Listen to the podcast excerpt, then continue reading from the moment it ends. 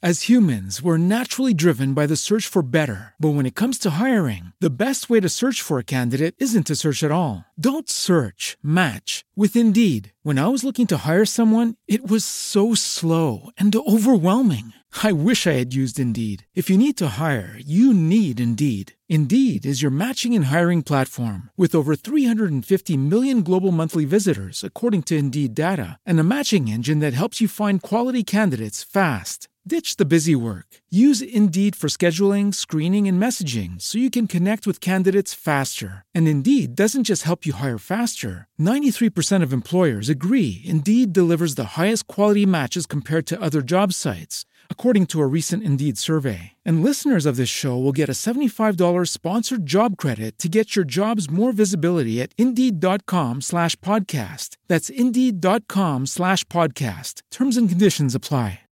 With Lucky Land slots, you can get lucky just about anywhere. Dearly beloved, we are gathered here today to. Has anyone seen the bride and groom?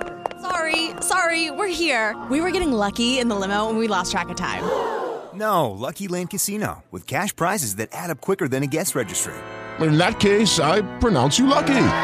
Play for free at LuckyLandSlots.com. Daily bonuses are waiting. No purchase necessary. Void where prohibited by law. 18 plus. Terms and conditions apply. See website for details.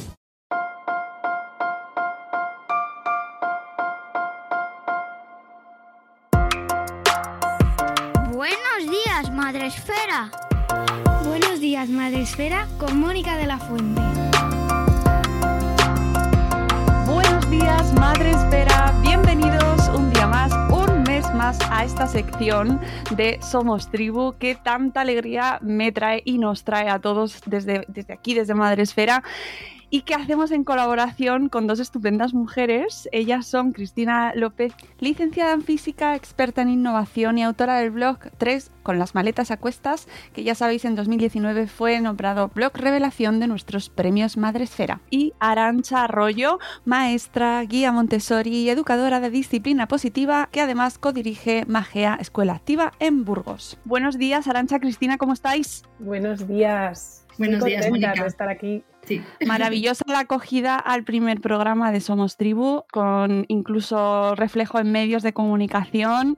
Eh, bueno, mm, muy emocionante la acogida local. Vosotras como, como protagonistas, ¿qué ha significado este, esta entrada de, la, de la sección eh, en, en los medios de comunicación? ¿Y cómo ha sido eso?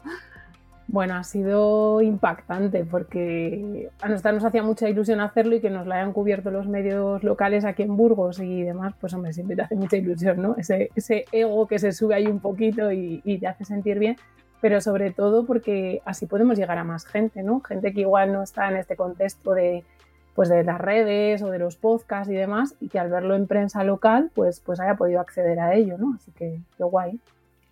Os recuerdo que esta sección, Somos Tribu, está pensada para llegar a muchas familias y poder solucionar pues, situaciones, dudas, consultas, eh, desde un enfoque eh, muy positivo, eh, muy abierto, muy respetuoso y con la ayuda tanto de Cristina como de Arancha, que son ambas conocedoras y, que están imbuidas de un talante especial para traernos pues, pues esas, esas respuestas que en muchas ocasiones nos tranquilizan, nos aportan eh, pues un poco de relax también, ¿no? Y nos ayudan, porque no siempre tenemos las respuestas que necesitamos, o sea, que- que queremos, ¿no? Y, y, oye, nos viene bien aprender, ¿no? En ese contexto de, de respeto, de crianza compartida, de tribu, eh, volvemos en este segundo episodio con un montón de preguntas, amigas.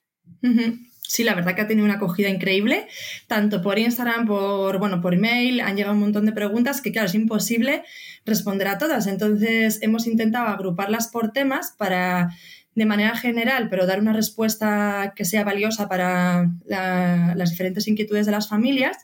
Y, por supuesto, nos vamos a dejar temas eh, que no vamos a poder tratar aquí porque, porque se trata de que sea breve y práctico de escuchar en el día a día. Así que vamos a centrarnos como en tres temas. Vale, pues eh, si queréis, sin más dilación, vamos a adentrarnos en este programa que que tenemos un montón de información y que luego os iremos desgranando en redes, a través de este podcast, en un montón de, de ramificaciones para que llegue a cuanta más gente mejor y que si tenéis más dudas nos las mandéis de cara al próximo episodio, ¿vale? Vamos allá, empecemos. Bueno, el, primer temazo que nos ha llegado, además con varias, varias preguntas también por email, es el tema de las tareas del cole o los deberes del cole, como más nos guste, y que además nos ha parecido que viene muy al hilo porque estamos a, final de trimestre, eh, van a llegar las notas, las eh, temidas notas en muchas casas, y, bueno, le queremos dar un enfoque diferente, ¿no? Eh, yo ahí en, en, mi cole sí que tenemos tareas, tenemos deberes, es un cole tradicional. No, en, en Magea, ahora os contará Arancha que ellos, pues no, el, tipo de tareas o deberes es diferente o no es existente. Em, pero bueno, yo siempre creo que tenemos una pequeñita parcela de poder que, que hablaba justo ayer con Arancha preparando el podcast, eh, donde las familias podemos actuar, ¿no?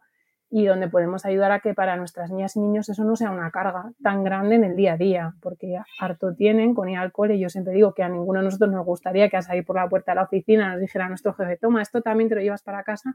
De hecho, cuando lo tenemos que hacer no nos gusta y nos quejamos y queremos que esas horas se nos paguen como extras y que nos las den en vacaciones y sin embargo a nuestras niñas y nuestros niños se lo hacemos de manera gratuita. Cuando te vas para casa te mando los deberes y encima te tiene que parecer genial, ¿no?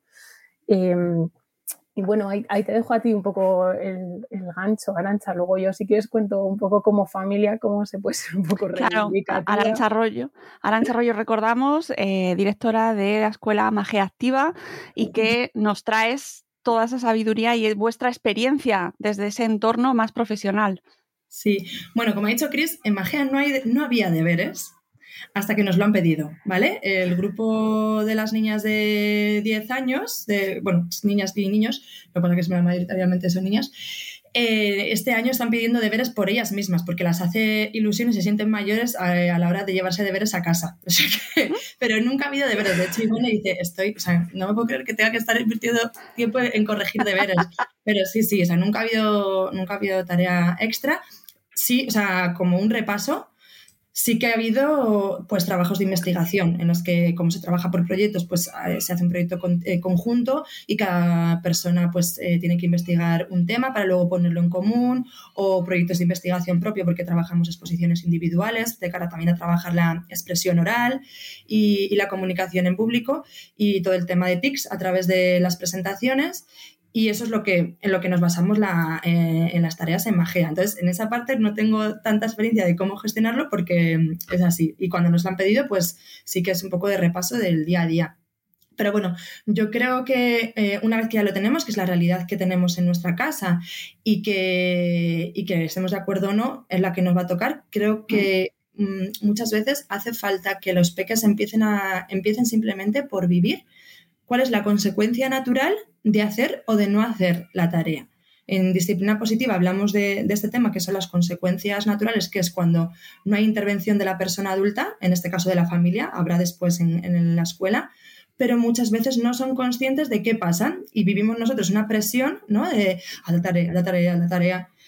Y, y, ellos no han experimentado qué pasa. Ojo que no tiene que ser como un castigo de ya verás, vale, llévala sin hacer, que ya verás mañana lo que te va a pasar. Si no, vale, si no quieres hacer la tarea, vamos a una escuela, que, a un cole, en la que sí que hay que hacerlo. Entonces, pues hablas con el profe, eh, experimentas lo que, lo que tenga que pasar, pero sí que me parece una oportunidad el, el, ofrecer ese espacio y asumirlo y sostenerlo, ¿vale? Porque luego está el recoger eso, ¿no? Como lo recoges desde una validación emocional y no desde un te lo dije, que es muy difícil, oh. porque porque si no, esa, nos sale esta, esta subida de cejas de si es que ya te lo había dicho. Simplemente desde cómo te has sentido, ha sido difícil y que viene ahora el enfoque en soluciones. ¿Cómo podemos solucionarlo? ¿no? Tú quieres hacer la tarea, o sea, eh, quieres eh, que esto pase de la mejor manera eh, para ambos. Pues cómo puedes hacer la tarea. Y entonces ahí es el enfoque en soluciones basándonos en el sentimiento de comunidad que el sentimiento de comunidad en disciplina positiva es la capacidad que yo tengo de sentir que, eh, sentirme importante, sentir que pertenezco y sentirme importante, valiosa, que tengo una capacidad de decisión. Entonces muchas veces es como llegan a clase, eh, a, casa del colegio, venga, haz la tarea, pum. pero no he tenido el mínimo de capacidad de decisión en esa organización, que a su vez va relacionado con la responsabilidad. Si yo tengo una responsabilidad de hacerme cargo de lo que son mis tareas y me empiezo a organizar, a base de ensayo, prueba y error. O sea, es que esto va a ser así. No puede ser que el primer día que se equivoque, o sea, que, que decida organizarse un peque y se equivoque, eh, ya digamos, es que no, no, no, puede ser porque ya te lo organizo yo, porque lo tienes que hacer como te, lo he dicho yo. Porque ahí no hay aprendizaje, ahí hay humillación. Entonces es, bueno, esto que ha salido bien de esto, por ejemplo, pongo ejemplos más prácticos. Eh, pues, ¿dónde hacer la tarea, no? Igual tiene un sitio para hacer la tarea, pero que es que ya ha relacionado, ha creado una relación a ese espacio, con ese espacio muy negativa, muy de rechazo por todo lo que viene detrás, por un acompañamiento que viene detrás desde la imposición. Entonces, si buscamos un nuevo espacio creado de manera conjunta y, en el que haya puesto su alma, su intención, es mucho más fácil que, yo trabaje a gusto, ¿no? Pues no es lo mismo que yo trabaje en un sitio en el que tengo esa, relación, porque somos muy, muy de vincular emoción a espacio, a, bueno, a olfato, que un sitio que yo he diseñado para mi tarea a partir de este momento que empiezo a crear yo este espacio para mm, este espacio tanto físico como mental, ¿no? El, voy a hacer la tarea y voy a dedicar yo eh, tiempo a organizarme eh, de manera nueva y de manera que, pueda contribuir. Hmm. ¿Sí que se me entendió? sí, yo, yo estoy de acuerdo con Arancha porque de hecho eh, a veces les organizamos nosotros la habitación, ¿no? Vamos y les ponemos la nueva habitación de trabajo y les ponemos la mesa enfrente de la cama y tal, pero no les hemos preguntado si les apetece o no. Está claro que no, igual no podemos dejarles que decidan qué muebles compran o no, porque igual eligen unos muebles que no podemos pagar, obviamente. Pero sí que les podemos dejar decidir si quieren tener los rotuladores en una caja o no, si los quieren tener en un bote, si lo quieren tener colgados, si les apetece decorar su portalápices. Eh, y esos, esos detalles, eh, igual que nos gusta en nuestra oficina, yo siempre me voy a pensar como un adulto.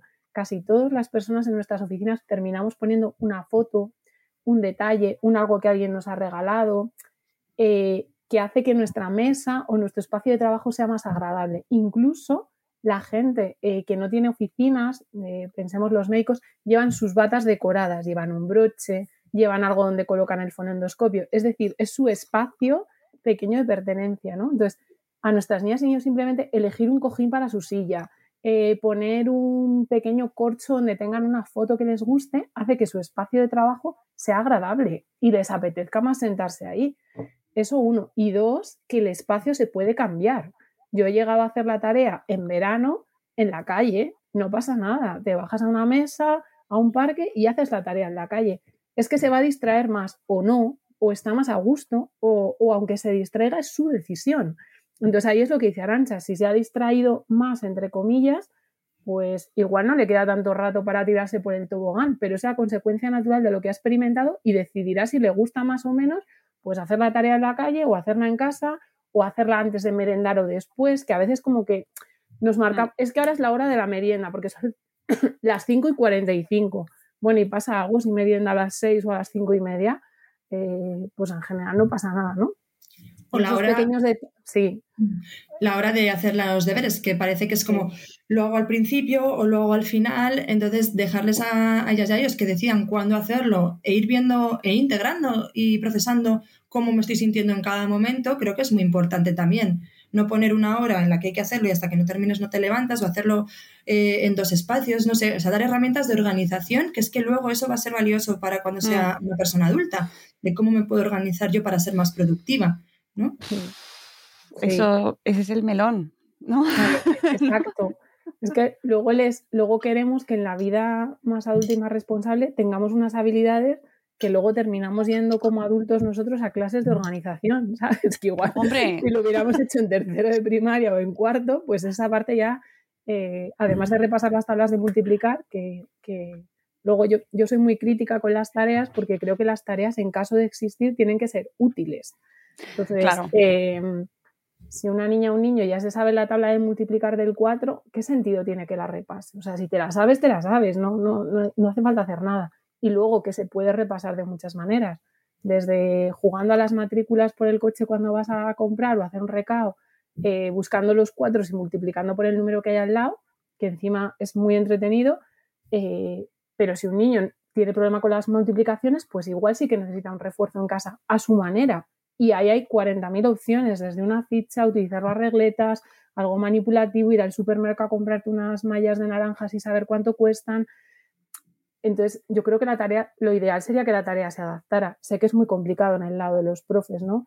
Porque al final a veces tienen 25 niños, eh, se encuentran con una realidad compleja en el aula, pero yo creo que sí que se puede intentar un poquito, ¿no? Y, y esa tendencia, página 27, ejercicio 3, 4, 5 y 6, así como tú, tú, tú, tú, tú, Mm, no sé, quizás cosas sencillas como, mira, de estos cuatro ejercicios, elige en el que tú creas que te hace falta reforzar más tus conocimientos de los ríos, los océanos o los continentes. Joder, qué chulo que puedan elegir y leer cuatro actividades y tomar la decisión de en cuál sienten que saben menos para fomentar ese aprendizaje.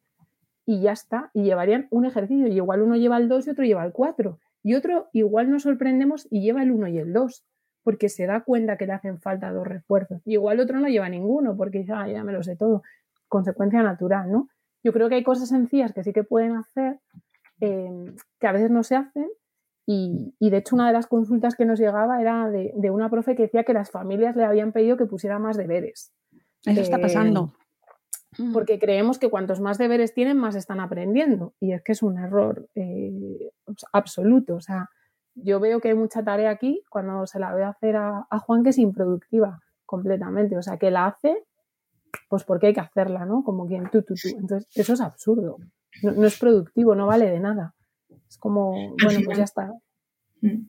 Que es esa sensación del taco. O sea, de cuanto más taco, más eh, se ha trabajado, más se ha hecho. Que eso se está expandiendo a, a la etapa del 03. En el 03 están utilizando métodos de trabajo en el que pongo el dedo y le pongo para rellenar las hojitas y al final del trimestre, claro, encima la primera escolarización, digamos, en el que hay como mucha ilusión, por algunas familias, por otras familias es como, bueno, eh, si es eh, que les cuiden, ¿no? Así de manera despectiva. Y, y, sienten como orgullo cuando su peque va con ese taco de fichas hechas en la escuela y quieren eso, porque es algo como que, como que ha hecho, ¿no? Como que ha trabajado. Y a mí me parece horrible el, que un peque de, dos años y medio, hasta dos años y medio, tres, ¿no? Haya estado haciendo eso en el tiempo de la escuela. Mm. Así que tareas. Que has soltado ahí. sí, sí. Eh, bueno, yo creo que habéis tocado un poquito así eh, dudas que os pueden llegar relacionadas con el tema de las tareas y sé que ahora viene una etapa en la que precisamente los padres van a tener que lidiar con las tareas. Eh, ¿Cómo les aconsejamos de qué manera para que se organicen también en casa? Es decir, porque ahora el, melón también pasa un poco para las familias. Se tienen que encargar de ayudar a sus hijos a que se organicen en, en estas navidades que nos vienen con esas tareas que les han encomendado. ¿Plan de supervivencia en cuanto a, a, este aspecto?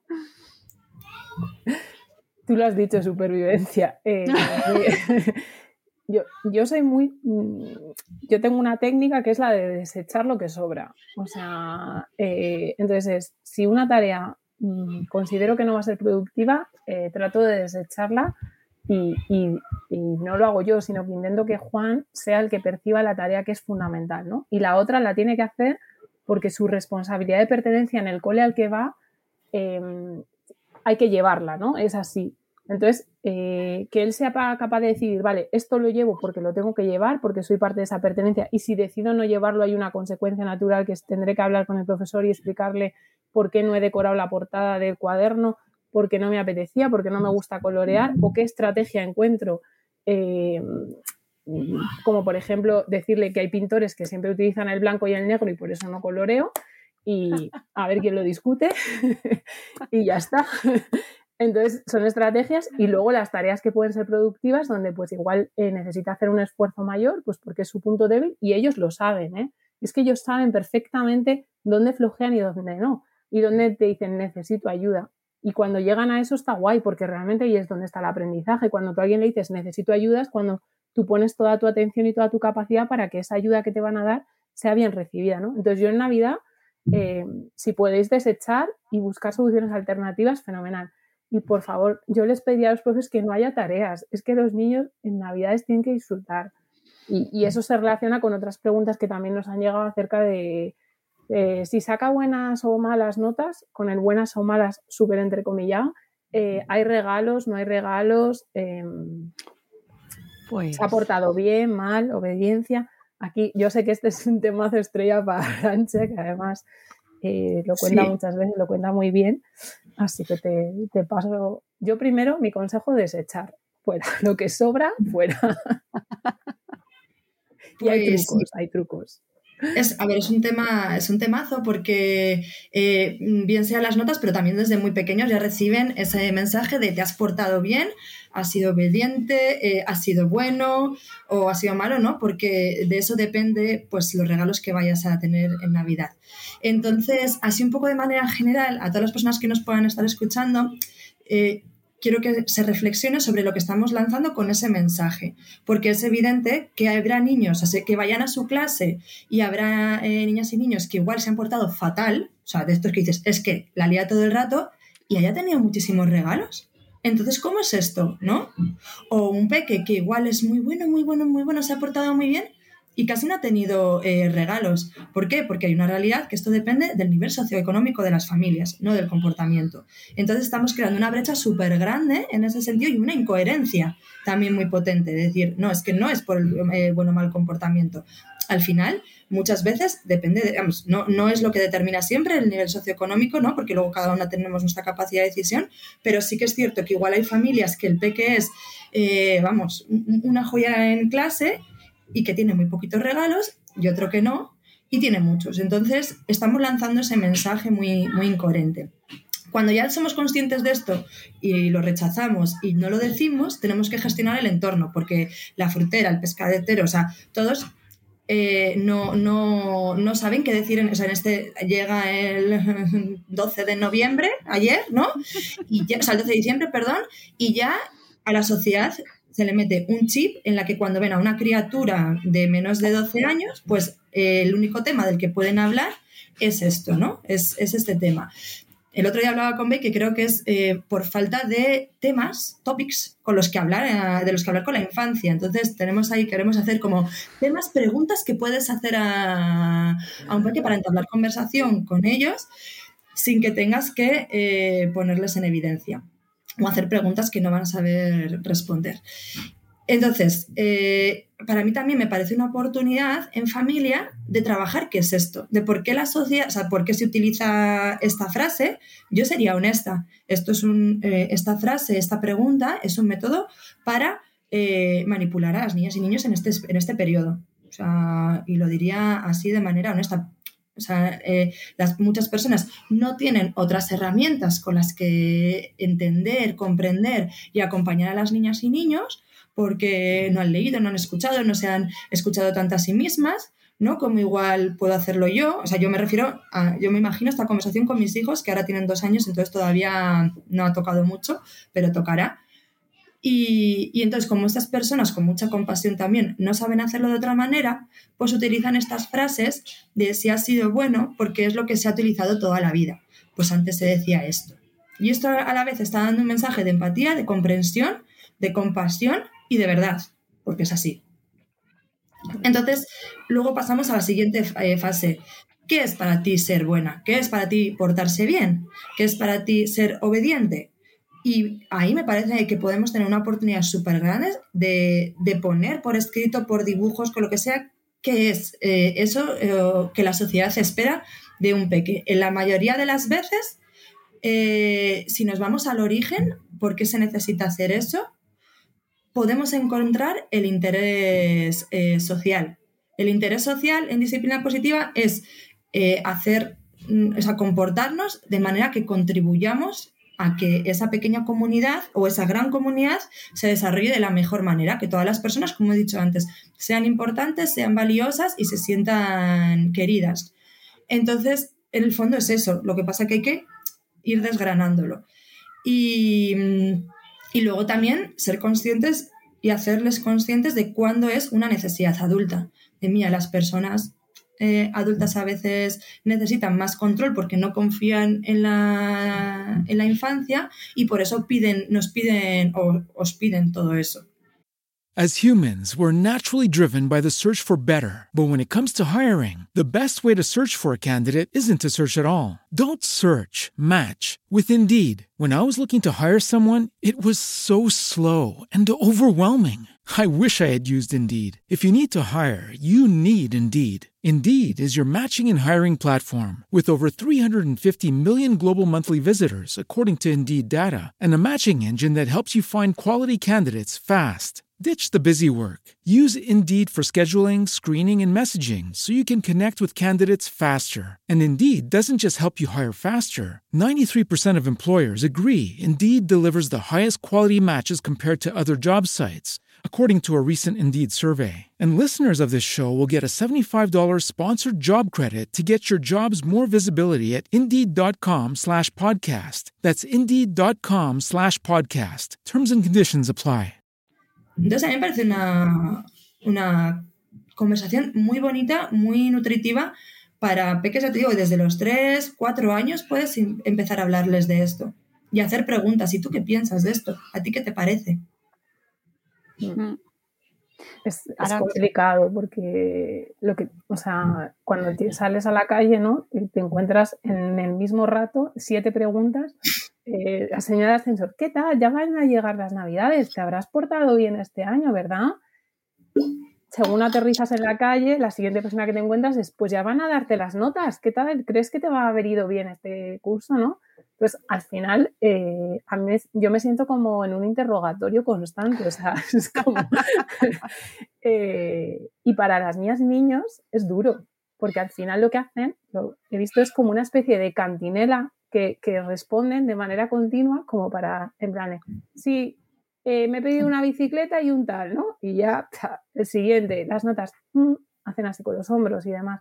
Entonces yo creo que también eh, nuestra tarea un poco como familia, yo creo que es como intentar reeducar a, esa gente desde, desde mucho cariñito, ¿no? Yo a veces, cuando me ha pasado, digo, pues yo creo que sí que hemos hecho todas las cosas lo mejor que hemos sabido. ¿Y tú qué tal? O cuando le preguntas a la persona, ¿y tú qué tal? Eh, la cara se les cambia. O sea, ¿y tú qué tal? Tú has intentado hacerlo siempre lo mejor posible y o has intentado vender la fruta siempre de la mejor manera posible. Y, hemos tratado siempre de saludar amablemente a la gente. Tú también lo has intentado. Es- espero que sí, para que así tú también puedas tener unas buenas navidades, ¿no? Eh, bueno, hay gente que se le cambia la cara de color, ¿no? Pero mm, que lo tienes que hacer con mucho humor, ¿no? Que decimos. Pero es verdad que también eso les ayuda a las niñas y niños porque si les observas, notas que les estás dando eh, cercanía con ellos, o sea, que, que les estás apoyando en las preguntas que les están lanzando y que además les estás dejando un interrogante abierto a la otra persona que, que viene hacia ti, ¿no? Y, y eso es chulo, ¿no? Porque a veces no tienes un tiempo para una conversación tan larga, pero puedes recortar así con, con cositas eh, pequeñas. Entonces yo invito a las familias a que lo prueben, o sea, que cambien su manera de verlo y cuando a sus niños o niñas alguien se dirija con esas preguntas de, bueno, te estarás portando bien, ¿eh? Porque te están viendo, pues decirle, ¿y tú? Tú te estarás portando bien también. Estarás haciéndolo todo bien en la oficina, ¿no? Hoy no has llegado tarde, ¿a qué no? Pues creo que has entrado a las 8 y 5 y entrábamos a las 8. Qué penita, ¿eh? Sí, y, y el tema de que se usa además como chantaje, que está generalizadísimo, ¿no? Y lo que tenemos que... En- exactamente, y al final es mirar un poco en, en nosotros mismos y pensar desde dónde estamos soltando esos mensajes, que en muchas ocasiones los hacemos sin darnos cuenta. Muchísimas personas de este entorno, del entorno más cercano, del, del común, ¿no? del barrio, los lo hacemos de una manera mecánica, automática. Sí. Soltamos esas frases y muchas veces en ocasiones van dentro de ese discurso. Y nosotros mismos como familia, ¿no? Seguro que mucha gente que nos escucha, pues cuántas veces no lo ha dicho. Y Sí. es, al final Sí, es bueno, un recurso de presión. Que yo mismamente las, eh, los Reyes pasados en la casa de mis padres vi muchos regalos y dije, ¡ay, qué buena he sido! Y digo, toma ya, bien. Muy bien, Arancha. Porque me salía así, o sea, y, y, y estuvimos ahí, ¿no? Con mi madre. ¿Y qué frase utilizarías? ¿Qué podemos decir a partir de oh, qué Y yo, o sea, ¿qué géneros os habéis sido? Sí. Yo bueno, y sí otro que quiero, que quiero sí, tratar- perdón, si me escucha Ah. alguien, por favor, que esté en las concejalías de festejos, alcaldías y demás de abrir un melón, por favor, quitad al carbonero ese final que va en las cabalgatas de Reyes diciendo Arancha, sin regalos, no sé quién, no sé si lo hay en todas las cabalgatas. No lo he visto pero nunca. En la nuestra, aquí en Burgos, la que sí. tenemos. Yo le quiero mucho al carbonero porque además le conozco personalmente y a veces es carbonero y a veces es el Cid campeador eh, y es una persona maravillosa, eh, pero hay que, hay que quitarlo porque imaginad que saliera alguien diciendo Cristina López, un día no mandaste el informe, Mm, Arancha Arroyo, se te olvidó hacer la evaluación, Mónica, sería durísimo, ¿no? Entonces, Es- ah, yo Eso veo, pasa. esto pasa. Sí, y no sí, pasa sí, solo en una cabalgata, pasan muchas. O las grandes humillaciones a veces, eh, con niñas y niños, que hay regalos de reyes en pueblitos pequeños que les dan regalos y de repente a un niño para darle una lección deciden ponerle carbón ese día mientras los demás niños tienen paquetes. Imaginaros que en el- la empresa que os dé una cestita de Navidad le dé a todo el mundo una cestita y a ti te llegue y te dé un rollo de papel higiénico. Qué gracia te haría, ¿no? Entonces va- vamos a, a, a pensar un poco en, yo pensadlo en el lado adulto, lo que os pasaría y cómo os sentiríais, y entonces seguramente no, no sé lo que vamos a hacer a la infancia, ¿no? Eh, entonces, eso, si hay concejales, por favor, quitad ese tipo de personajes y cambiadlos por otros que vayan diciendo qué generosos habéis sido, qué bien habéis dado los buenos días, maravilloso que ayudasteis a una Sí. señora con la Campaña en positivo, si es que ahora se llega, las campañas en positivo. Claro, y felicitar y agradecer todo lo, lo bien que se están portando los niños, que de verdad, o sea, solo tengo palabras de, de- y deberíamos tener todos como sociedad palabras de agradecimiento y de, de elogio a, la, a cómo los niños han llevado estos años que llevamos. y de qué manera tan injusta se ha tratado, porque eh, esta mañana veía en redes que en un centro en Madrid, no sé si es un polideportivo o qué, se había hecho un concierto Mm. multitudinario eh, y la- el parque infantil en el mismo sitio se había de- decidido cancelar por COVID. Que es que es una distancia muy grande la que se está marcando respecto a la infancia. O sea, es muy Sí. triste. Mm. Pues sí que nos falta, Cris, hablar un poco de cómo podemos trabajar a su vez la, autoestima, que era un tema que nos eh, preguntaban, que viene un poco relacionado con el bien, mal, bueno eh, y malo, ¿no? Porque eh, cuando vemos que un peque tiene un problema de autoestima, lo que siempre nos han dicho es que hay que hacer refuerzo positivo. El refuerzo positivo, ¿no? De todo el rato decirle lo bien que está haciendo todo, lo magnífico que es, a tope, ¿no? Ahí, fu. Bueno, pues aquí viene un gran tema de que yo los cursos cuando, cuando vienen ya es como entran en colapso porque es como, vale, lo que está mal lo sabemos, o sea, eso lo sabemos porque el sentimiento, ¿no? La emoción es desde, mm, pero esto que lo hacemos desde el gustirrinín también hay que mejorarlo, pues, pues se puede hacer de otra manera, ¿no?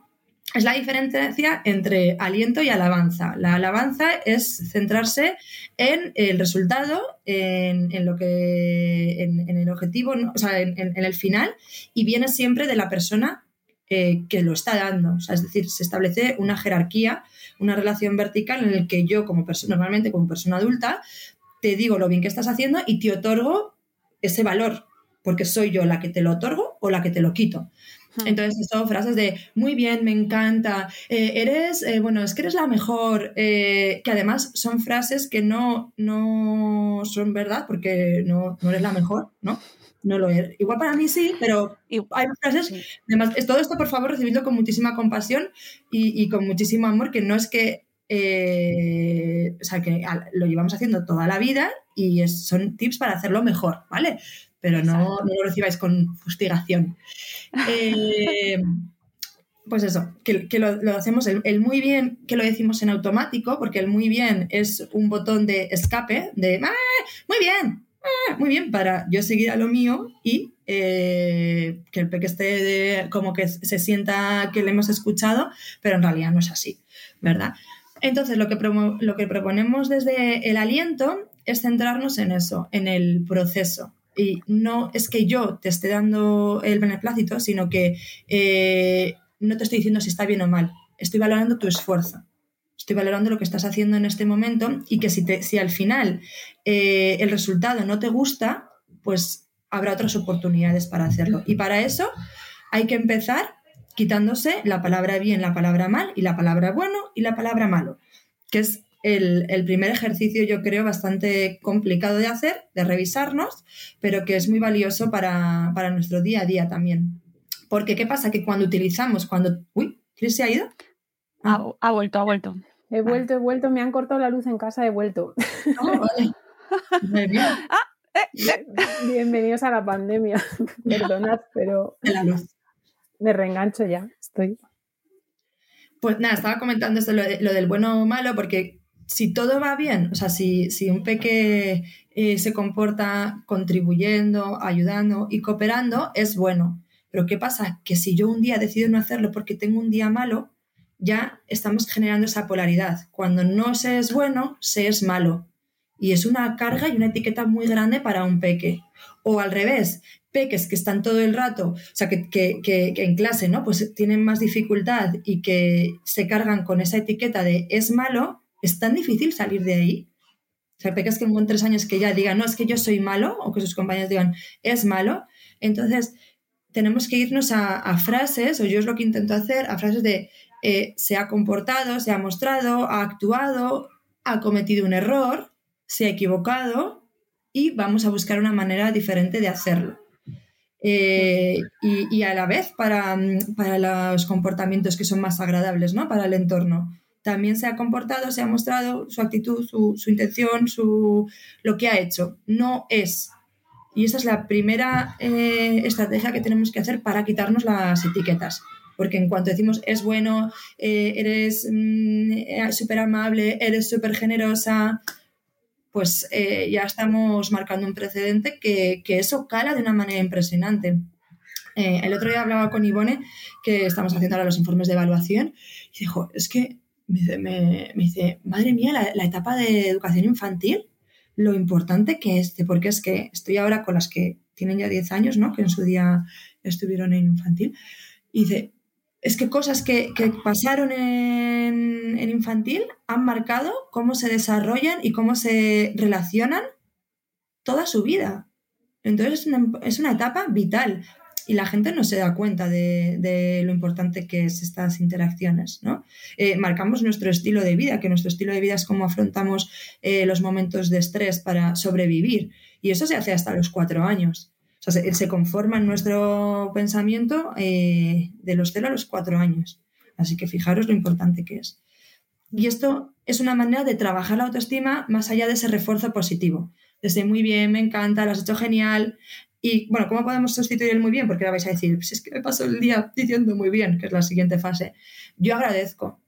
Si tu compañera de trabajo te ayuda a mover una silla, tú no la dices muy bien, ¿a que no? la dan las gracias. Entonces ya digo, ay, muchísimas gracias porque me pesaba un montón y era, mm, eh, podemos hacerlo más rápido, eh, podemos hacer más rápido esto. Mm. Así que... Claro, hasta que dar las gracias o pedir perdón muchas veces nos hace situarnos desde el mismo nivel que los niños y las niñas a los que nos estamos refiriendo. Y claro, eso nos cuesta como adultos. ¡Ajá! Claro. Sí. Sí. sí además, ayer justo también hablábamos Arancha y yo y se relacionaba con, la primera pregunta, ¿no? Cuando hay niñas y niños y familias que nos escribían que decían, es que eh, es malo en matemáticas, ¿no? Que a mí está, por ejemplo, yo que soy de ciencia, pues me mata, ¿no? Porque digo, ¿es malo en matemáticas? ¿En qué matemáticas? En álgebra, en geometría, en probabilidad, en estadística, en el teorema de Pitágoras, en las tablas de multiplicaciones. ¿En qué matemáticas es malo, no? Es algo tan general pero que les crea un peso tal que es verdad que hay gente que de adulta te sigue diciendo, yo odio las matemáticas. Mm. Y dices, ¿odias las matemáticas? Es, imposible, o sea, estoy segura de que no, ¿no? Odio el inglés, ¿no? este, eh, pero luego oyes música en inglés, pues entonces el inglés tanto no lo odias, porque si oyes música en inglés, entonces, ¿cuál es el espectro ¿no? de las asignaturas? Y ahí yo creo que es muy importante eh, trabajar en eso, en, hablar de las cosas concretas que realizan. a mí me gusta mucho con Juan, pues veo que has escrito esta frase y, mira, está mucho más alineada que la frase anterior, por ejemplo, si es muy desorganizado los cuadernos y demás. Pues algo que sea un hecho concreto, porque tú no le puedes decir a alguien, eres súper desorganizado, porque igual hay en cosas suyas que se organiza muy bien y en otras, como el cuaderno de X, que no. Eh, y ahí es importante ir al detalle. Eh, pero es muy complicado, ¿no? Porque lo que dicen, o sea, te llegan y sobre todo eh, mamá, mamá, mira, mira, mira, mira, mira, y tú miras y dices, ¡Ah, muy bien. El que, ¿no? El que está por el tobogán, el que ha subido, el que ha bajado, es súper difícil, ¿no? Pero yo siempre pienso que si te lo quitas una sola vez al día, ya, yo ya me, me, me, doy aplausos. Así, o, si lo, o si piensas que hubieras, dicho la, que hubieras dicho en lugar del muy bien, porque ¿qué es lo que pasa con el muy bien? Que nos, nos aleja de focalizarnos y de ver qué es lo que realmente está haciendo y por qué nos gusta. Entonces, cuando entendemos el muy bien como algo que sí que hay que quitar, no es que si se nos escapa no pasa nada, pero si yo en vez de muy bien digo, ¿qué diría en este momento? En realidad lo que estoy haciendo es una conexión genuina con mi hijo o con mi hija, porque eh, me tengo que centrar mucho más en lo que realmente está haciendo y le voy a dar un feedback mucho más eh, concreto y alentador para ese momento que el muy bien, que se lo puede decir en ese momento o cualquier otro y no le está dando más información. ¿Y qué estamos construyendo ahí? ¿Qué es portarse bien? ¿Por qué te aliento? ¿Por qué te felicito? ¿Por qué me alegro eh, por ti o, en ti eh, de tus logros? Pues porque esto que estás haciendo contribuye al bien social. Es decir, te estás portando bien, ¿vale? Pero lo estamos dando, o sea, estamos haciéndolo mucho más tangible para ellas y ellos.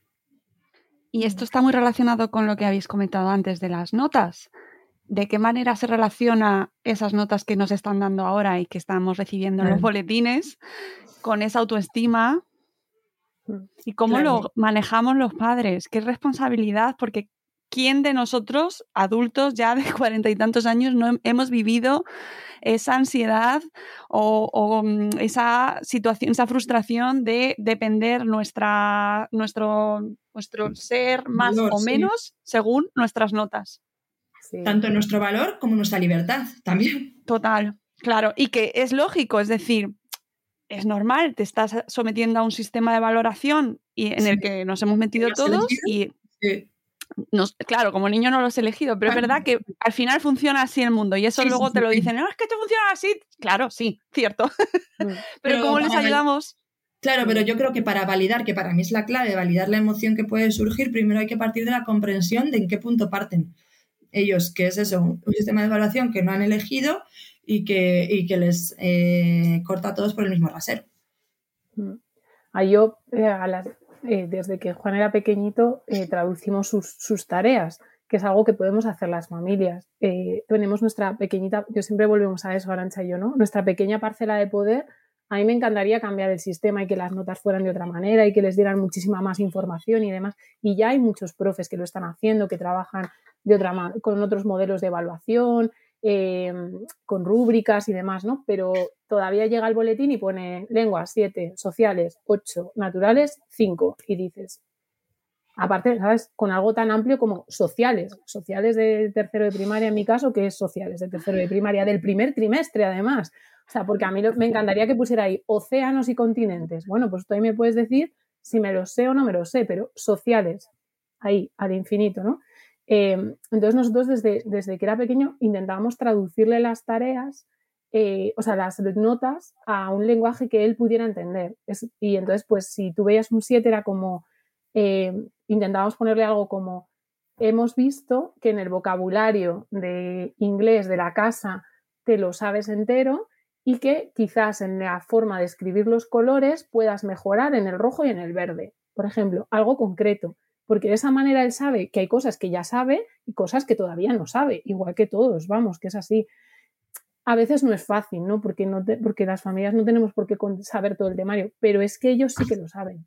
Entonces les podemos preguntar incluso, ¿tú por qué crees que tienes un 7 en naturales? ¿Qué es la parte de naturales que, te, que, que has adquirido o que más te ha gustado pues la parte del ojo, de los sentidos. ¿Y cuál te ha costado más? Pues el sistema reproductor, porque no lo entiendo. Pues te apetece que busquemos un libro para que a estas navidades lo leamos juntos o... Mm, entonces, yo creo que hay opciones donde podemos trabajar sobre ese número para llevarle a un hecho concreto y el número entonces desaparece. O sea, ya el 7 es como que queda borrado, o el 8, o el 9, o el 10, porque incluso un niño que saca un 10 no significa que sepa todo, sino significa que en un examen o en una opción concreta se sabía lo que le han preguntado, pero puede que no se supiera lo que no le han preguntado. Entonces, hacerle ver eso también es chulo. Y había algo que si te lo hubieran preguntado no te lo sabías y que y te gustaría sabértelo, te apetecería que viéramos un documental, una serie, que fuéramos a un museo, eh, ¿O te gustaría más profundizar en algo que te ha encantado? ¿Es que te ha gustado un montón saber sobre los océanos?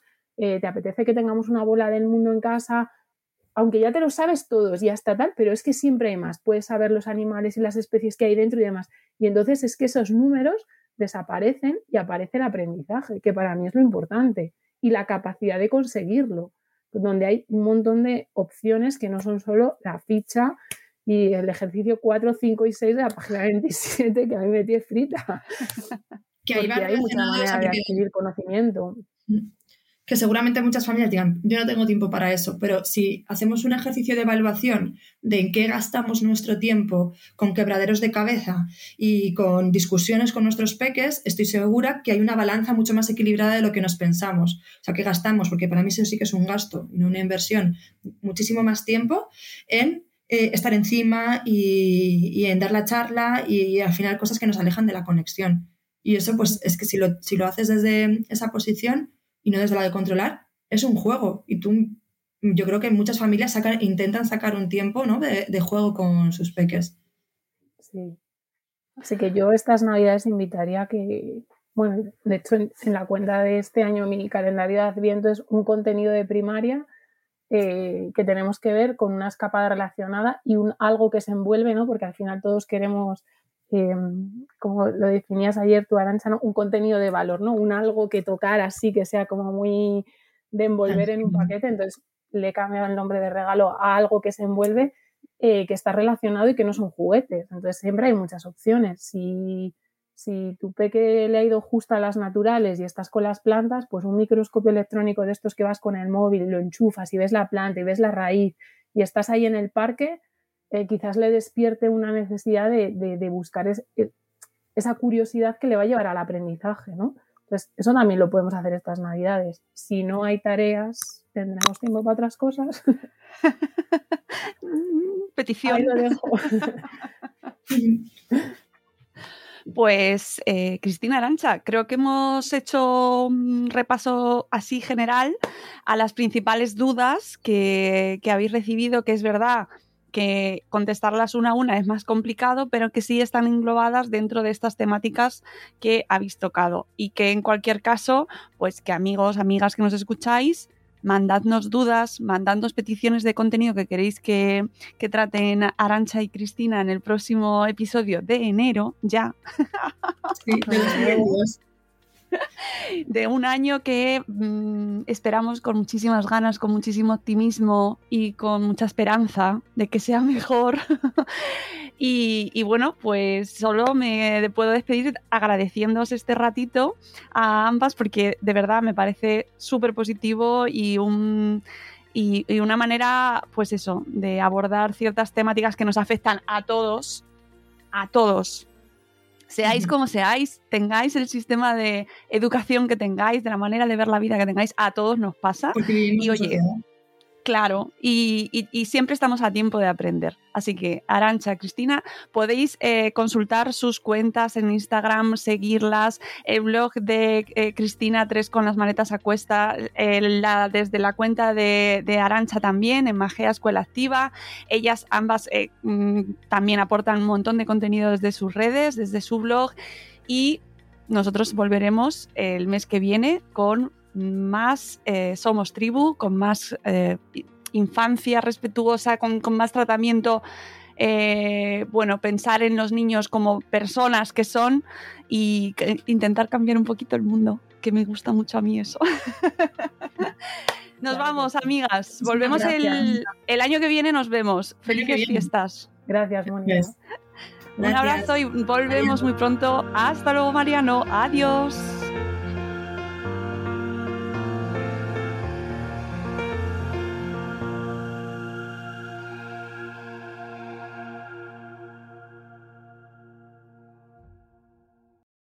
As humans, we're naturally driven by the search for better. But when it comes to hiring, the best way to search for a candidate isn't to search at all. Don't search, match with Indeed. When I was looking to hire someone, it was so slow and overwhelming.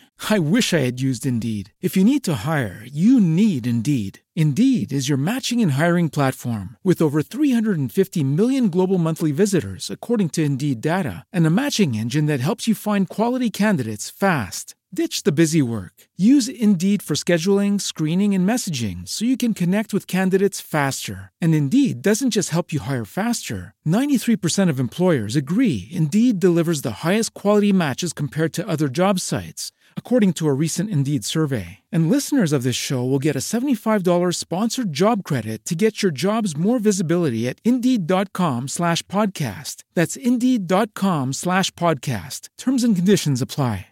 Lucky Land Casino asking people what's the weirdest place you've gotten lucky? Lucky? In line at the deli, I guess? Aha, in my dentist's office. More than once, actually. Do I have to say? Yes, you do. In the car before my kids' PTA meeting. Really? Yes. Excuse me, what's the weirdest place you've gotten lucky? I never win and tell. Well, there you have it. You can get lucky anywhere playing at LuckyLandSlots.com. Play for free right now. Are you feeling lucky? No purchase necessary. Void where prohibited by law. 18 plus. Terms and conditions apply. See website for details.